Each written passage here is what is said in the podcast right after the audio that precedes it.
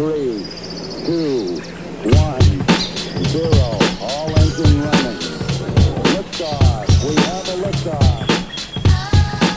読売新聞ポッドキャスト新聞記者ここだけの話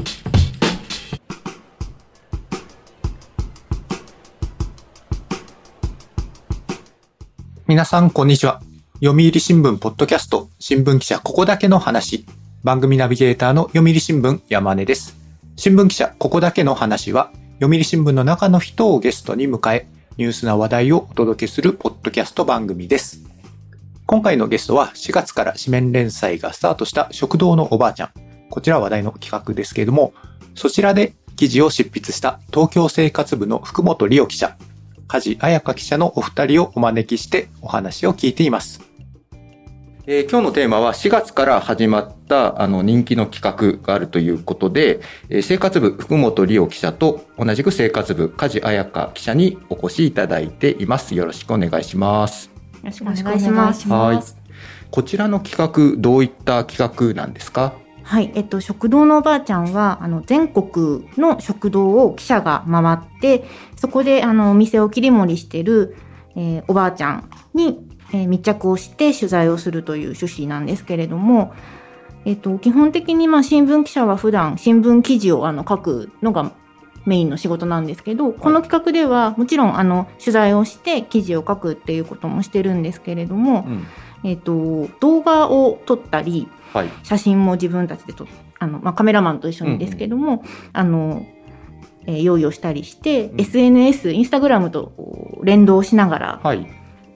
よりこう、生のおばあちゃんうんうのん。方言の感じであるとか、おーお料理のあったかい感じとかっていうのをこう伝えられるようにえーやっている企画です。うん、なるほどそういえばあの人事部のですねあの採用担当の人からちょっと話聞いたんですけどもあの今就職活動をしている学生さんの中で一番の人気のインスタのコンテンツがこの食堂のおばあちゃんが今一番人気で、うんよく学生から話を聞くって言われるって言ってましたね。はいこの食堂のおばあちゃんっていうこの企画が生まれるそのきっかけどうしてこれを始めようっていうふうに生活部の中でなったんですか？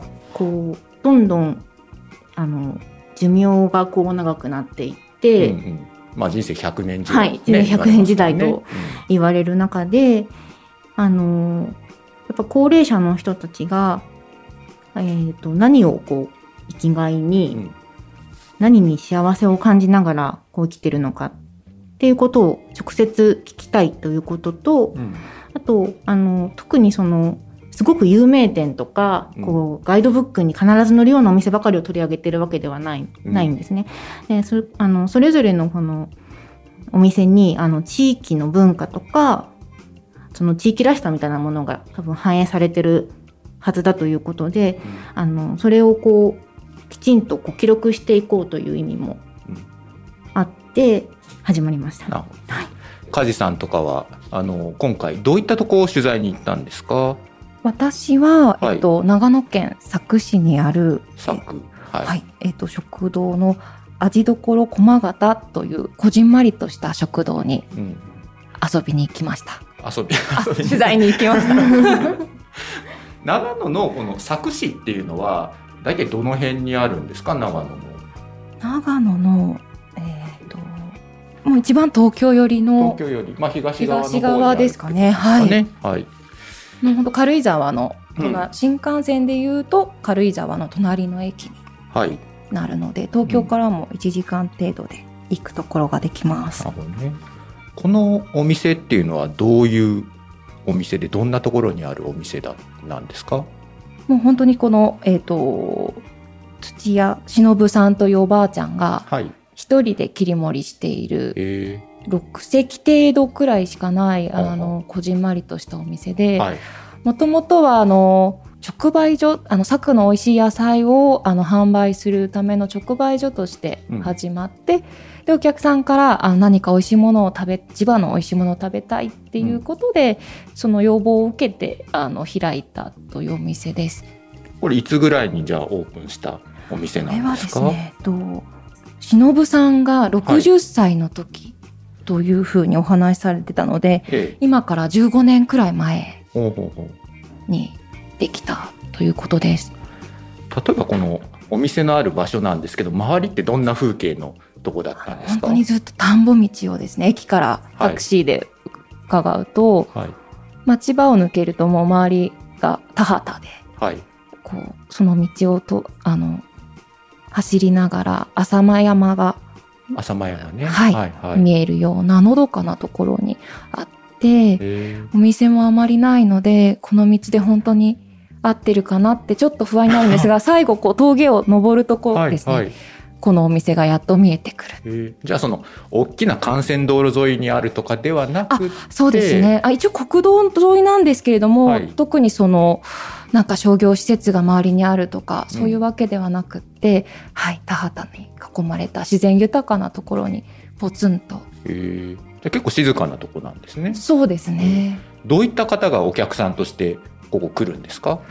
あのえっ、と周りが別荘地なのみたいで、あの別荘のにお住まいの方だったりとはい。か、まあ佐久市だったらあの軽井沢とかが近いんですよね。あ、この辺りそうですね。軽井沢あからも車で1時間もあれば来れるんですかね。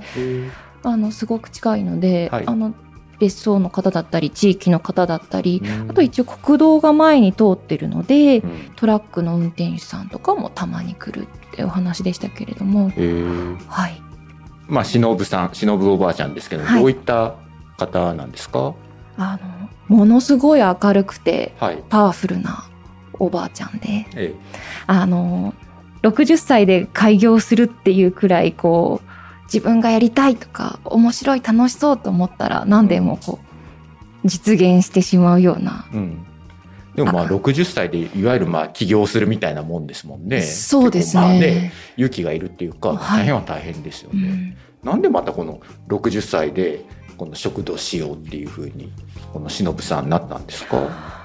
そうですね。あのーまあ、取材をしたところによるとですけれども、あのーまあ、もともとその、直売所を開業した理由っていうのが、その当時、直売所を開業したのが、1995年とかだったと思うんですけど、うん。その当時その農家の女性っていうのが、あの、自分の名名義の通帳を持っていなかったらしく、この当ええ周りの人たちは。ええなので自分たちで稼いだお金を自分たちの名義で通帳を持てるようなうん。地域にしたいなっていうのがあって、うん。女性の働く場を地域に作りたいっていうことで、直売所をあの開業したんですけれども、はい。そんな中、こう直売所が新鮮で安く物が買えるっていう、市場のものが買えるってことで結構繁盛したみたいなんですけど、そんな時にお客さんから、こう地域のものを食べたい。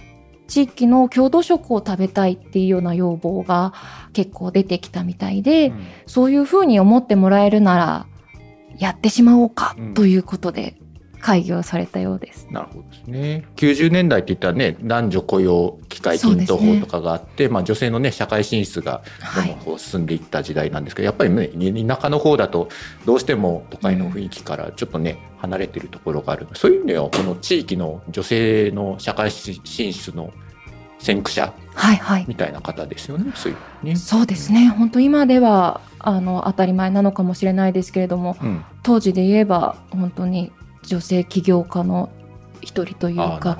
あの、旦那さんも、あの、おっしゃってたんですけど、はい。まあ、いろんな反対とか、うん。いろいろこう、周りから、あの、言われることもあったみたいなんですけど、女性が目立つってことに対して、それでもめげずにこう、食堂を続けたりとか、地域の人を巻き込んで何かやるっていうことに、あの、旦那さんから、夫のか、あの、旦那さんも、うん。あの、時代の先駆者だったよね、なんてことを取材中お話しされてました。うんね。まあこの家族のね、この応援とかサポートっていうのもやっぱり必要でしょうからね。はいうんここの食堂で、あの梶さんは何を食べたんですか？私は、はいあの、この地域で名物のうん。小松木味噌カツ丼というものを食べてきました。えーでもあの味噌カツっていうと、はい。なんか名古屋とか愛知のイメージがあるんですけども、これ長野でも味噌カツってなんか有名なんですか？そうですね。あの、この地域に、その、伝わる黒豆を使っってはい。味噌を作ったみたいなんですけど、まあそもそもそのあの長野っていうのはまあ味噌が有名な地域えー。でもあるので、ここ以外でも何かのこう味噌カツを食べれる地域はあるらしいへとー、はい、今回の取材であの他の県人の方にも伺ったんですけど、ここは米が美味しいので、はいその米の美味しさを伝えるには何がいいかっていうことでこの丼物。丼物へでカツで味噌か味噌カツにしたという。これ、米って、なんかどこで取れたお米なんですか？と忍さんのお店は、はい。えっ、と忍さんが家族で作った。えー。はい。じゃあ、その自分とこの、あの、田んぼで取れたお米ってお米を。使ってるみたいです。えーどうですか？食レポ。食レポをください。わかりましした。あの、すごい量の丼に食べられるでしょ？って、い、っぱい持ってくれて、はい。はい。カツを、かあご飯をご飯を。はい食べられないって思いながら、はい。気がついたら5分後くらいに全部なくなってたっていうくらい美味しかったです。5 分で食べたんですか？でもあの、はいカツはあのサクサクしててあの美味しかったですしはい味噌も、あのドロッとはしてなくって、ええええさっぱりとしたさらりとしたっていうんですかねはい。あの忍さんがいろいろこうリンゴだったりとかアレンジしてたオリジナルのソースを味噌で作ってるんですけれども長野ですからね。リンゴはい有名ですもんね。サクッとこう揚げられたカツにそれを自分で好きな量だけ乗せてこう食べていると本当あ一粒がおい最後の一口が惜しいくらい、うんなんかすごいたくさんの量だったんですけどあっという間に平らげられちゃうくらい美味しかったですな。るほど。いいですね。今日はスタジオになんとその味噌カツが届いてませんけど。まあ少ない予算でやってます。他には何か、あの、この地域やったり、この食堂で何かこう、食べた、なんかおすすめのグルメみたいなのっていうのはあったんですか？そうですねあのこの地域で伝わるという茶菓子を食べさせてもらったんですけど、はいはい、その名もお納豆というえ茶菓子で、ー、納豆ですかそれは？はい、私も最初納豆が出てくるのかしらと思ってたら、はい。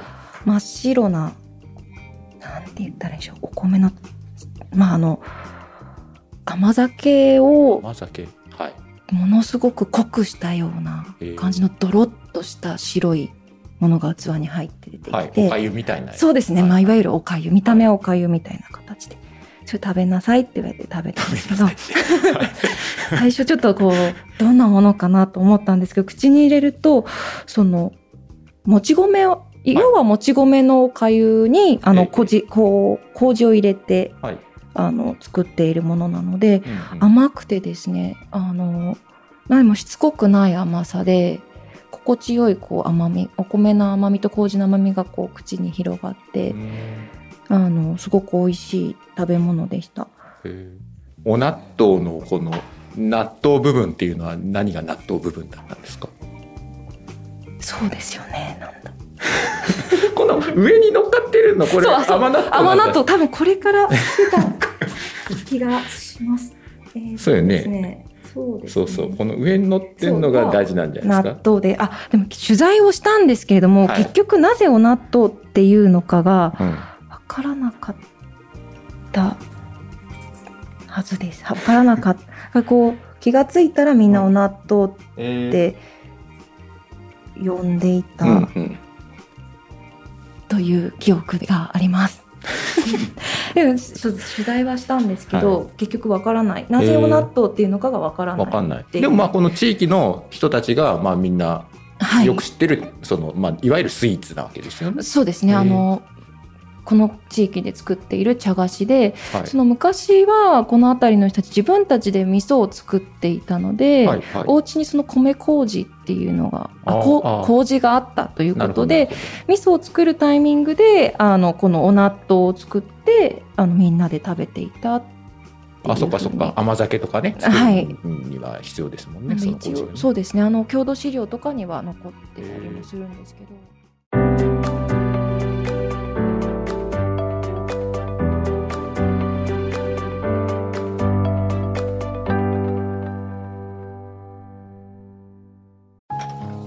老後はは火星かな。どうしたのお父さん？いや今日の新聞。人口爆発広がる移住先。私だったらハワイかな。無難だな。新聞がある。話題がある。お試し読売新聞。ネットで簡単。まずは無料で。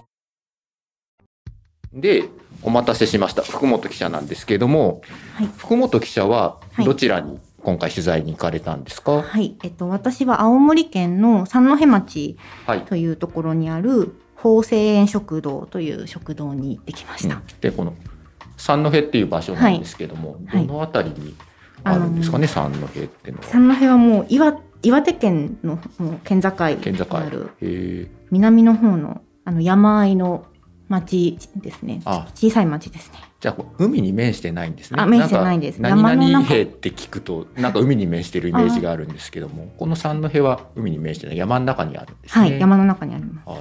こちら、どういった場所にある、どういった食堂だったんですか？はい。法制園食堂はあの国道4号沿いの食堂で、まあドライブインみたいな形で。じゃあまあの結構国道4号っていうぐらいだから車の通りは結構多そうあですよね。そうですね多分その梶さんが行ったお店の近くの道路とかよりは、あの大型トラックとか輸送車みたいな車が結構あの走るなるほど。道路です。はい。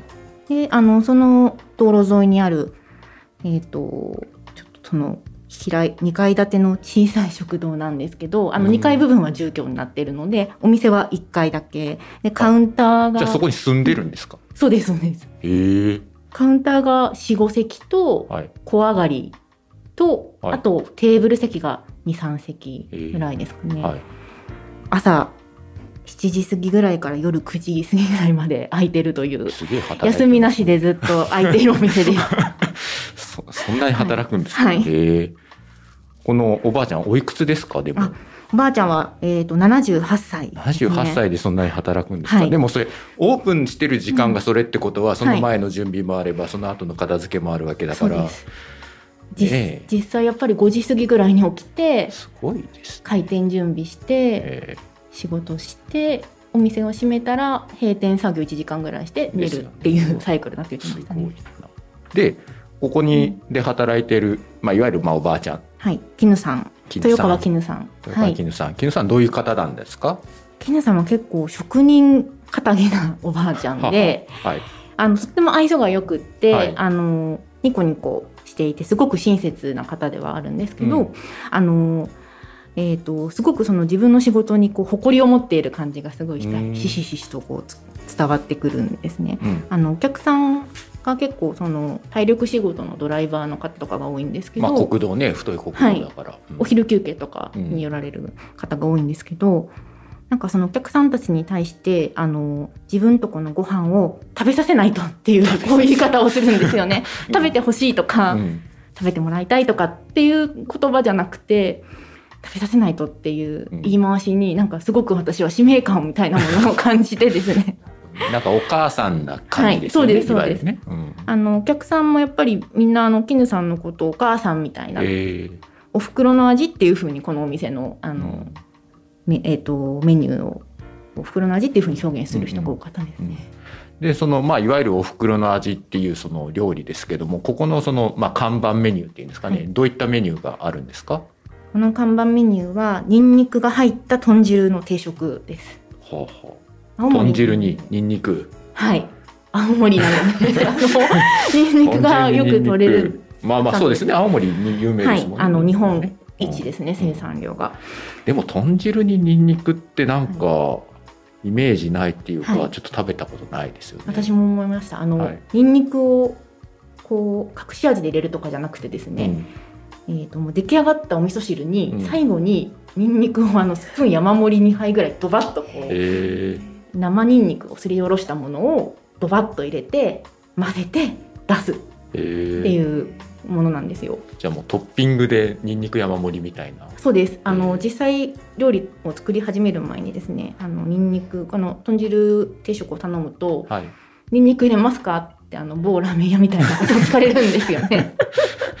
はい。大体みんない入れるってうん。言うんですけど、うん意外とあのそんなにこってりみたいなニンニク臭いみたいな感じが全然なくて、え多分すごくあのいいニンニクなので、はいほホクホクしてる感じっていうんですかねあなる。ほどはい臭い感じは全然ないでもそれ生のニンニクすりおろしてるんですよね。はい。結構パンチ効いてるんじゃないですか？でも多分その豚汁に入ってる野菜の甘みとかとこう一緒になってるので。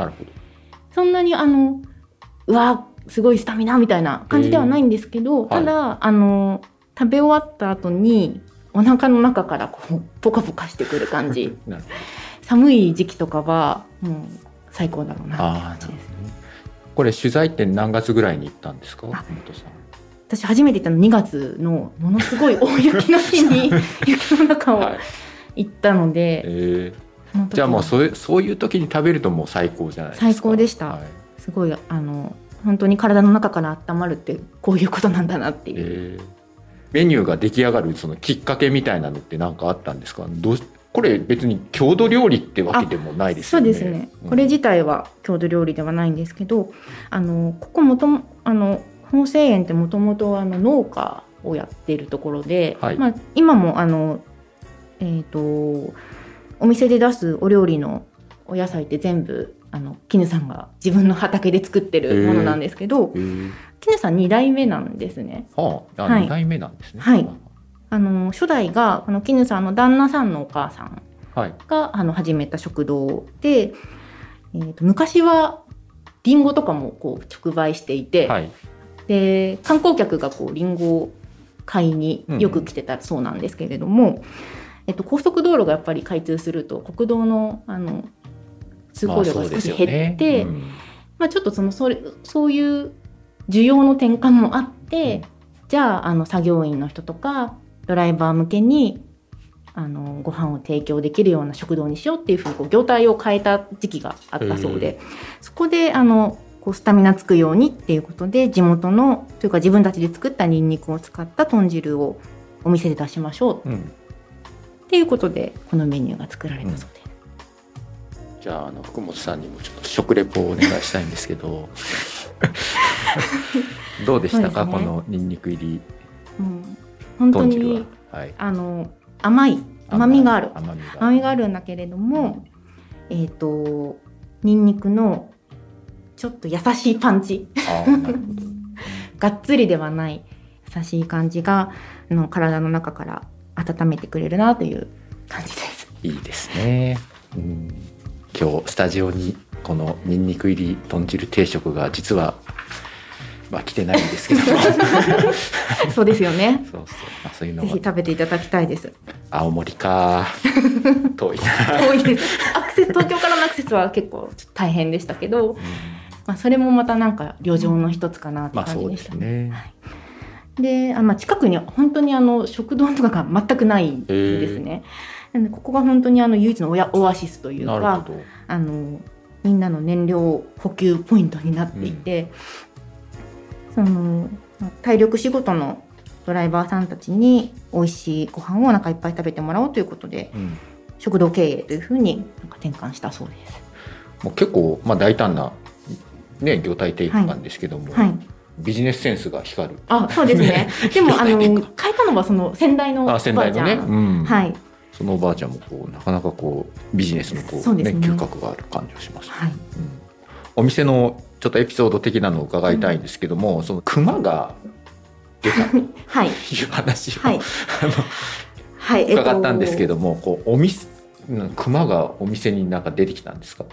これあの私が行った時にではなかないんですけどね、えっとまえー去年去年。こういうことがあったらしいんです去年けどのいつぐらい、えっと去年のあごめんなさいいつだったかな多分冬だと思うんですけど、はい、あ冬じゃないかな。春かな。春。冬眠から覚めた。冬眠から覚めてきた、はい、裏がもう本当に山なんですよねこのお店の。すぐ裏に山があって、えーはい。は多分そこから降りてきた熊だと思うんですけど、えその食堂の隣にそう住居スペースにつながるようなちょっとスペースしたスペースがあってはい、そこの窓をなんか打ち破って入ってきてはい。たらしいんです。食堂の中に、はい。はい、それでその時営業中で、営業中で、はい。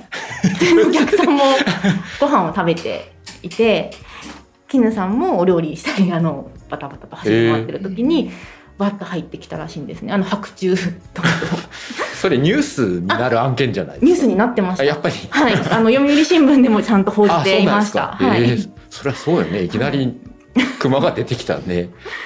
で、あの、なんか、どうもあの、男性客がですね、あの、追い払ってくれたらしいんですよ。近くにあったなんか鎌だか桑だかをを手に振り上げたら、はいあの熊がびっくりして逃げていったみたいな報道でも結構大きいでしょ、熊。あでも子熊とかっていうふうに小言ってましたけど。小 熊も大きいでしょうっていう。いやえーびっくりしな話ではあるんですけど、はいあのそんな話も振ったところですね、はい。あの絹さんはもうすごいそれをこうちょっとネタみたいな感じにしていて。うちは熊が食べに来るぐらい美味しいんだよっていうのをあの来るお客さん来るお客さんに言っていて。証拠にたくましいですね。うん。非常に、まあうん被害とかはなかったんですか？ね。そうですね。あのお店がの窓ガラスとか、いそういうあのちょっとお店が壊れちゃ一部壊れちゃったりっていうものはあったんですけど、人的被害はなかったまあそれは良かったですね。はい。うんびっくりしますよね。はいね。でもなんか青森らしいなーって思いましたけどそれなんか青森の人に憧れてそうだけど。そうね。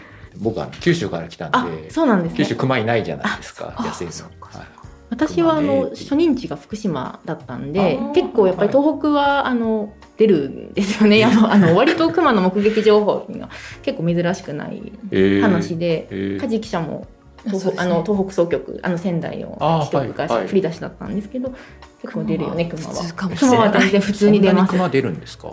出ますよね。出ます。仙台市内でも出たってお知らせが。お知らせが？県警から来るくらいはい。ですね、熊原稿は新人記者は必ずあの東北の新人記者は必ず1回は書きますへねーあのまとめ記事とかで。熊に注意とかなんでこの熊が一つずつ降りてくるのかみたいなのを専門家とかに取材して きあの書くっていうのは必ずやいや書いるたことない熊の原稿は。九州だでもびっくりしますよね。私もあの首都圏出身なので、はい。熊のお知らせが仙台市内に出たみたいな来て、思わず親に電話しちゃうくらいあ熊が出たみたい結構ね、その猿がね、あの九州ははい出るんで、はい。まあ大取り物になってみたいなニュースは、まあ年に1回ぐらいはね、あるんですけども、熊はさすがにね。あとこの取材後に絹さんからあの、なんか嬉しいお届け物があったということも伺いましたけれども、はい。これは？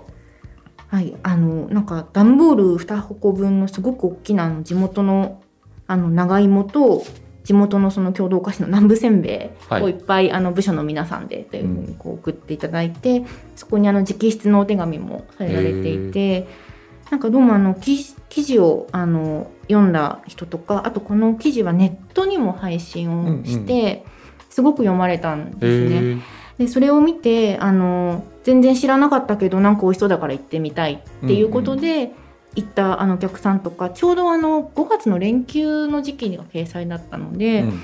読売の記事を見て行ったってお客さん東京とかの方からも来たお客さんがいたなんて書いてあってですね、すごくあのお店が大盛況だったそうで あのすごく喜んでくれました。たねはい、どの回もいずれもあの紙面を読んだ読者の方が、うん。この紙面を持ってお店に直接へ行って、あの読者の方も食堂のおばあちゃんに会いに行ってそこの味を楽しんでくれている方がー。結構な数いらっしゃるみたいで、こう直接おばあちゃんたちにもいろんな反響が届いてるみたいで、はい、なんかこう紙面を通してこうど読者の方と私たちもつながっているというかこう、うん。新聞に愛着を持ってお店を訪れてくれてるっていうのがすごくこううん。良かったなという思いはありますね。